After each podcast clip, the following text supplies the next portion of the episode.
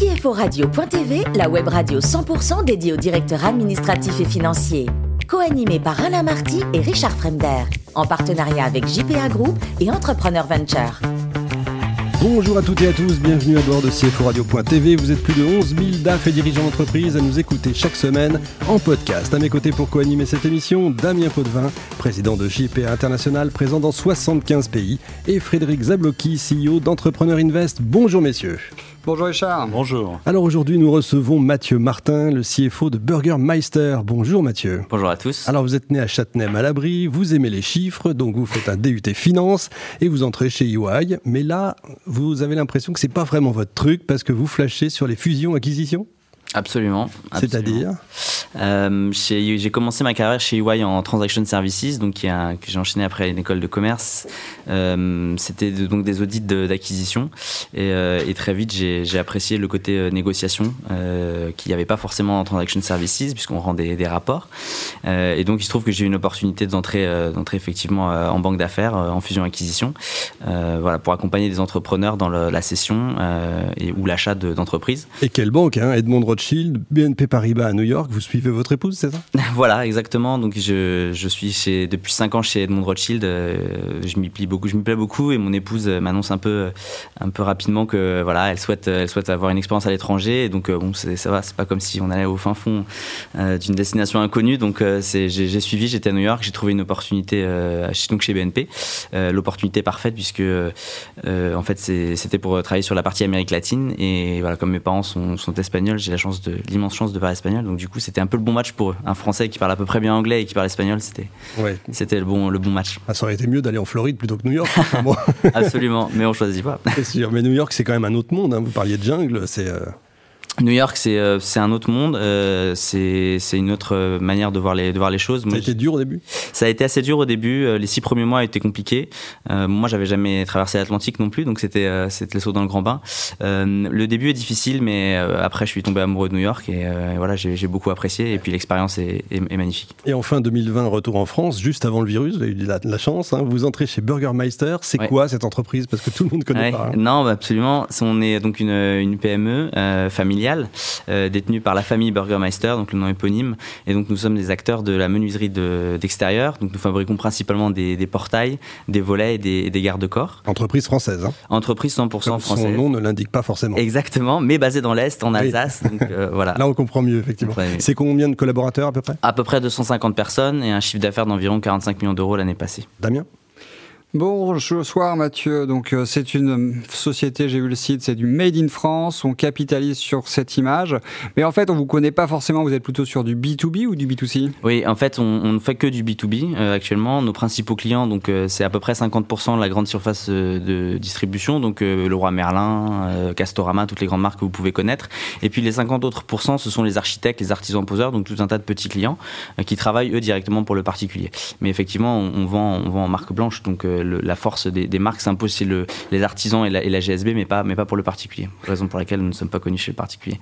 Très bien, je comprends mieux maintenant. Alors, vous êtes plutôt euh, innovation en ce moment sur les euh, nouvelles normes environnement, écologie ou pas? Alors, il euh, faut savoir que chez nous, la partie environnementale écologique, elle est, présente depuis très longtemps. Euh, on a deux choses qui tiennent, qui tiennent beaucoup à cœur. D'abord, le 100% Made in France, vous l'avez, souligné. Et ensuite, effectivement, on travaille sur deux matériaux principaux. Donc, l'aluminium. Je rappelle que 100% de l'aluminium est recyclable. Euh, et aujourd'hui, il n'y a que 30% d'aluminium qui est recyclé, alors qu'on pourrait faire beaucoup plus. Donc, nous, toutes, les chutes et tous les, tous les produits que l'on fabrique systématiquement, on propose quelque chose pour aller les, les retirer si jamais c'est nécessaire pour pouvoir les recycler. Et après, on travaille sur le bois. Le bois est une matière 100% naturelle, donc euh, voilà, c'est quelque chose qui est effectivement au cœur de nos préoccupations. Il y a quelques systèmes de crédit d'impôt sur le secteur ou pas, liés à l'aluminium ou le bois? Euh, Il y avait un système de crédit d'impôt qui s'appelait le CITE, mais qui a été abandonné euh, fin 2018. Ah, c'est ça. Fait, hein. Ouais, exactement. Donc, donc ça a été des beaux, des très beaux, des très beaux mois en fin 2018, juste avant que le CITE soit, soit retiré. Mais il, pour l'instant, il n'est pas d'actualité qui soit remis en place. D'accord. Bon, entreprise familiale, bien assise depuis un certain temps. Vu votre CV, on vous a pris pour faire quelques croissances externes, un peu de M&A Dites-nous nous. Oui, c'était un peu l'idée. En fait, Antoine Burgermeister, donc, qui est le directeur général de cette société, a repris la société qui appartenait auparavant à son père et a fait plusieurs acquisitions avant mon, avant mon arrivée. Et donc, c'est lui qui m'a fait rentrer de New York pour, voilà, pour, être, pour être à ses côtés, pour, pour l'épauler dans la, dans la croissance externe, absolument. D'accord, donc j'imagine, enfin, je comprends en chiffres, vous êtes un petit peu en dessous des niveaux de conso, mais pas très très loin. Donc aujourd'hui, avec ces nouvelles acquisitions, il y a des enjeux de conso, entre guillemets, en direct. Oui, Pas forcément mais au moins pour les informations, vous considérez que c'est un, c'est un jeu important? Oui, enfin, on fait des consos depuis 2017. Euh, on était à 35 millions d'euros de chiffre d'affaires, on a commencé à, le faire. On, fait, on a un système de reporting, de reporting mensuel. Euh, bon, on vient tous les deux de la banque d'affaires, donc euh, en fait, pour nous, suivre les chiffres de façon mensuelle et faire des arrêtés semestriels, c'est quelque chose de, voilà, de tout à fait normal. Donc, oui, on, fait une conso et on l'a fait. Et là, pour revenir sur une, une autre problématique liée bah, justement au Covid, en fait, nous, on a fait la conso également dans les temps sans aucun, sans aucun problème. Ouais, justement, j'avais cette bonne question. L'impact du Covid, là, sur la menuiserie, sur le BTP, c'est la construction, c'est quand même euh, très sensible. Oui, alors on a, bah, on a dû fermer les usines tout de même pendant un mois, donc euh, c'est un mois de chiffre d'affaires euh, voilà, en, en moins. maintenant, je pense que les dispositifs qui ont été pris et mis en place par l'État sont, sont, sont, une bonne chose. on, a, on a pris toutes les mesures possibles pour, pour aborder la crise sereinement. On n'était pas dans une situation de, de distress au niveau, au niveau du cash. On abordait la crise plutôt, plutôt sereinement naturellement. Donc là, on a, on a la chance d'être un métier qui, euh, bah, qui repart très bien. Euh, on a des carnets de commandes absolument records. Euh, donc on touche du bois pour que ça, ça continue. C'est le cas de le dire. après, sous-activité, sur-activité, comment vous, avez, comment vous avez géré un peu, un peu d'intérim ou, euh, ou, juste rallongement des périodes de travail avec des primes et, heures supplémentaires? Ben, C'est un, un, peu un savant mix de, de, tout ce que vous venez de citer. C'est-à-dire qu'il faut, il faut faire attention parce qu'il ne faut pas épuiser les gens de, les gens de l'usine qui, qui travaillent aujourd'hui entre 45 et 48 heures par semaine. Donc on franchit la, la limite. Et puis évidemment, quand on a des surcharges, on a des clients qui sont pas forcément très tolérants sur les délais. Donc pour les maintenir, ben oui, on a recours à l'intérim, bien sûr. D'accord, très bien. Frédéric Zabloki. Ah, moi, j'ai une petite question. Euh, d'abord, euh, l'atterrissage euh, direct New York avec Raymond Rothschild, BNP Paribas, pour arriver sur une PME industrielle familiale. Oui. Oui, sacré Paris. Hein. C'est. Voilà, j'aimerais avoir un peu. En fait, euh, la, fusion-acquisition, c'est un, super beau métier. J'ai adoré accompagner des entrepreneurs. Euh, ça m'a passionné. Je pense que j'ai eu beaucoup de chance de faire ce métier pendant 7 ans. Euh, mais je pense que c'est un vrai défi euh, physique et moral de tous les jours. Et arriver à un certain moment, voilà, il faut, il faut être un petit peu, il faut avoir deux aspects. Les, chiffres, c'est une chose, voilà, et puis il faut être un petit peu commercial. Moi, je l'étais pas vraiment, donc, donc j'avais envie de voir autre chose. Et puis surtout, je me disais que ça devait être intéressant d'être bad, le fameux autre côté de la barrière. et j'ai eu cette opportunité avec mon, ancien, euh, mon ancien manager chez, euh, chez Edmond Rothschild et je l'ai saisi parce que j'avais voilà, envie de passer de l'autre côté.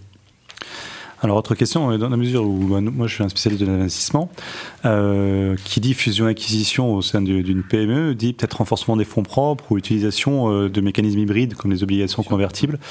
Comment vous faites ces acquisitions? Comment elles sont financées? Pour l'instant, elles, ont été, euh, elles ont été financées uniquement avec de, avec de la dette. On n'a pas fait rentrer de fonds d'investissement.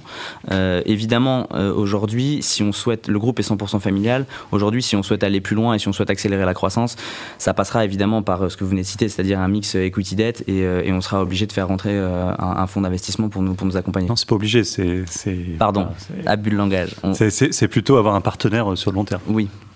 oui, oui. Euh, mais effectivement, ça, me paraît un peu obligatoire s'il y a vraiment une, volonté de, croissance. C'était dans ce sens-là que j'employais le mot. C'est effectivement qu'on va avoir besoin d'un partenaire aussi pour se structurer, parce que quand on a l'avantage, c'est d'avoir vu l'autre côté, mais quand on est dans le quotidien, c'est toujours bien d'avoir euh, d'avoir une prise de recul, et ça, ça peut venir d'un partenaire tel qu'un C'est un peu notre, notre job aussi d'être un peu un sparring partner euh, par rapport aux, dirigeants. une autre question, c'est par rapport au RH. J'ai cru comprendre qu'il n'y avait pas de, de, direction RH ou très faible. Non. Et c'est vous qui faisiez un petit peu euh, voilà, exactement, par la, par la force des choses, on va dire, mais on n'a pas de, on pas de, de, de DRH. Euh, on, a, euh, on a des assistants RH sur chacun des sites, puisqu'on a, on a quatre sites. mais néanmoins, vous vous rendez compte rapidement qu'il faut, il faut quand même un chef d'orchestre pour, pour prendre un petit peu les décisions. Donc ça m'a, c'est une tâche qui m'a été confiée. Et comme j'étais un petit peu juste, ben je me suis, je me suis, j'étais me rasseoir sur les bancs de l'école et donc je, je suis en ce moment même un, un master de, de, droit social sur, sur les bancs d'Assas, juste après mon boulot de tous les jours. Waouh, c'est beau. Oui, c'est bien. Il faut le faire. Mathieu, un regard justement sur la formation en France euh, versus, euh, par exemple, aux États-Unis. On est bon, on n'est pas bon? Euh, je trouve que les dispositifs de formation qui sont mis en place, euh, moi j'en suis plutôt personnellement j'en suis plutôt satisfait. Quand j'ai voulu euh, quand j'ai voulu m'y mettre, ça m'a pas posé de problème.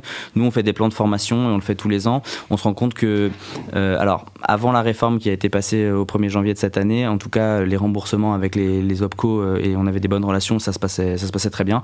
Ça se passe toujours très bien. Nous c'est quelque chose qu'on met au cœur de nos de, enfin de, de nos entreprises. On a des savoir-faire qui sont spécifiques. Les soudeurs, il faut voilà c'est il y a de la formation continue. Mmh. Évidemment les fonctions support euh, aussi. Donc je trouve que ça, ça fonctionne plutôt bien. Bon, tant mieux. Alors le plus beau métier du monde, c'est quoi? C'est DAF ou violoniste? Je sais pas, un mix entre les deux si ah, ça vous existe. Hésitez, hein. vous avez hésité quand même. Hein. Oui, vous, êtes, vous, êtes, tombé récemment dans Les Rois Maudits, le bouquin, ça permet de vous évader, ça? Oui, oui, oui. Oh, je l'ai relu euh, effectivement récemment. Oui, j'aime beaucoup l'histoire. Je trouve qu'on peut épuiser euh, beaucoup, de, beaucoup de choses. Il y a beaucoup d'enseignements à en tirer, ne serait-ce que pour pas reproduire certaines erreurs.